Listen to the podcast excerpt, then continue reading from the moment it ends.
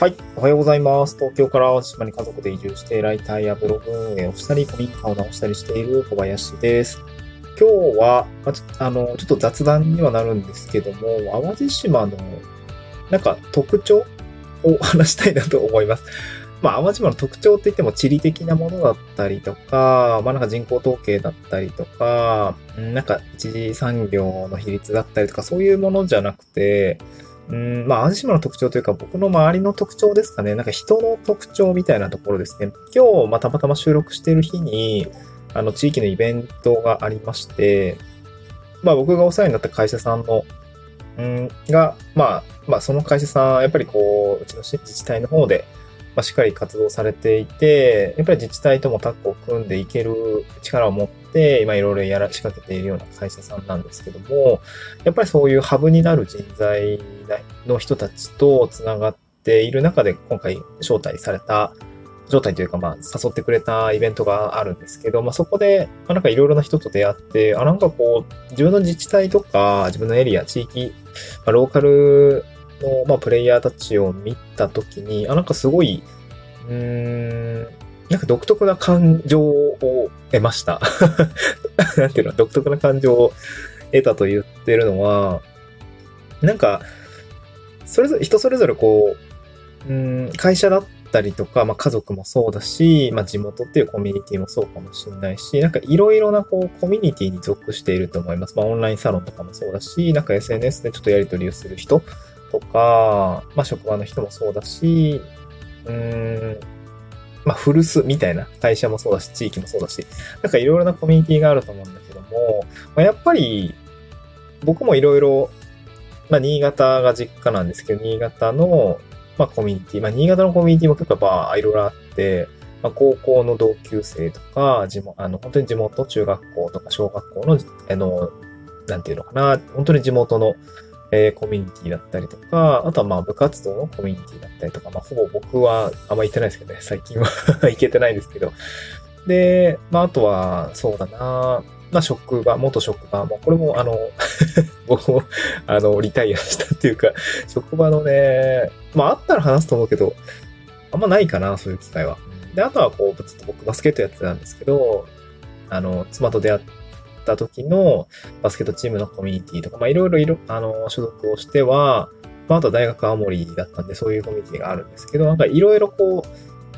う、うん、なんか移り住んできた結果、いろいろなところにいろいろなコミュニティがあって、で、今淡路島に来ているんですけど、なんかそこで、なんていうのかな、出会う人っていうのはまたこう、空気感とは全然違う。やっぱり、なんていうのかな、全然違うんですよね。で、何が言いたいかというと、そういういろんなコミュニティに属していると、なんかね、偏りが、まあこれは良くも悪くなの、良くも悪くもなのかもしれないけど、偏りがね、あんまりこう自分の中でなくなってくるんですよね。なんかそれが自分にどういう影響を与えるのかというと、なんかね、多様性をすごく なんていうのかな、享受できやすいというか、あとなんか、依存比率が下がって、うーん、なんていうのかな。なんか、うーん、難しい。ちょっと安心もするとも言えないし、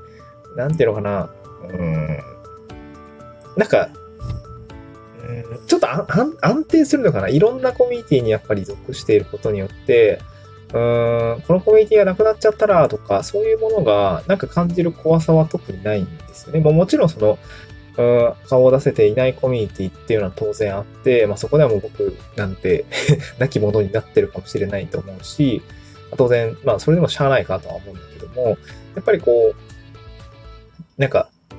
オンラインのコミュニティの雰囲気だったりとか、全然ちゃうし、こっちの島の人のコミュニティって。で、今回なんかいろいろこうワークショップに参加したりとか、まあ立食のパーティーちょっと苦手だったんだけど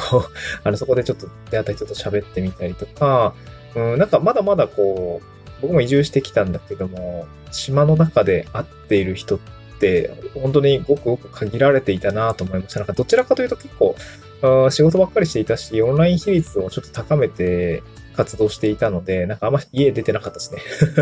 そう、地域おこし協力隊っていう地域のお仕事はしてるんだけども、なんかあんまりこう、外出てなかったなと思いました。まあ僕の地域、活動してる地域のエリアがね、まあ明らかに限られてるっていうのもあるんだけど、やっぱりこう、幅広く外に出てみると、まあ活動の場が広がってるな、広がってるか、なんかフックはたくさんあるなと思ったんですよね。で、なんていうかな淡路島って、本当に今日もワークショップ、なんか、街づくりワークショップみたいなものだったり、地域づくり、地域じゃないかな。まあ、ワーケーションの企画でいろんなところから企業さんだったりとか、まあ銀行さんも来てたし、まああの地元のクリエイターさん、クリエイター、フリエイター、フフフフリエイターじゃないわ、フフリーランス みたいな人たちも来てて、ちょっといろいろ喋ったんだけども、なんていうのかな。やっぱなんかやりたいことがあってこっちに来ている人が多いですね、淡路島の場合は。まあそういう話もなって、まあどういう移住者がいるのかなとか、そういう傾向をね、あの、いろいろ話してみたんだけども、まあそういうワークショップに参加するような人は、まあ総じてエネルギッシュで、うん、やる気が満ち満ちていて なんていうのかな。うんまあ、陽キャとは言わないけど、なんかまあ明るい人、根垢の人なのかな。うん、なんかそういう人が多いかなと思っていて、で、まあそういう人じゃないとやっぱ移住が向いてないのかなとは思うし、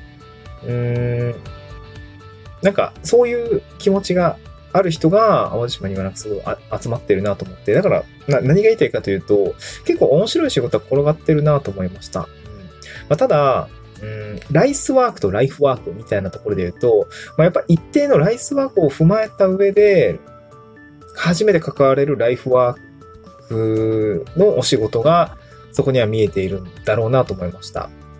だからちょっと難しいのは、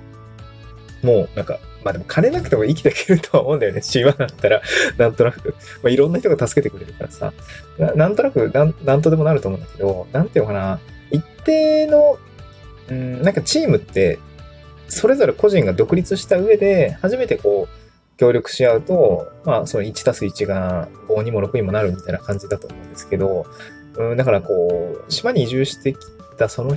人たちが、まあ、しっかりと自分で飯を食っている状態で、初めてそういう、まあ、若干、うん、言い方語弊あるかもしれないけど、レイヤーが高い、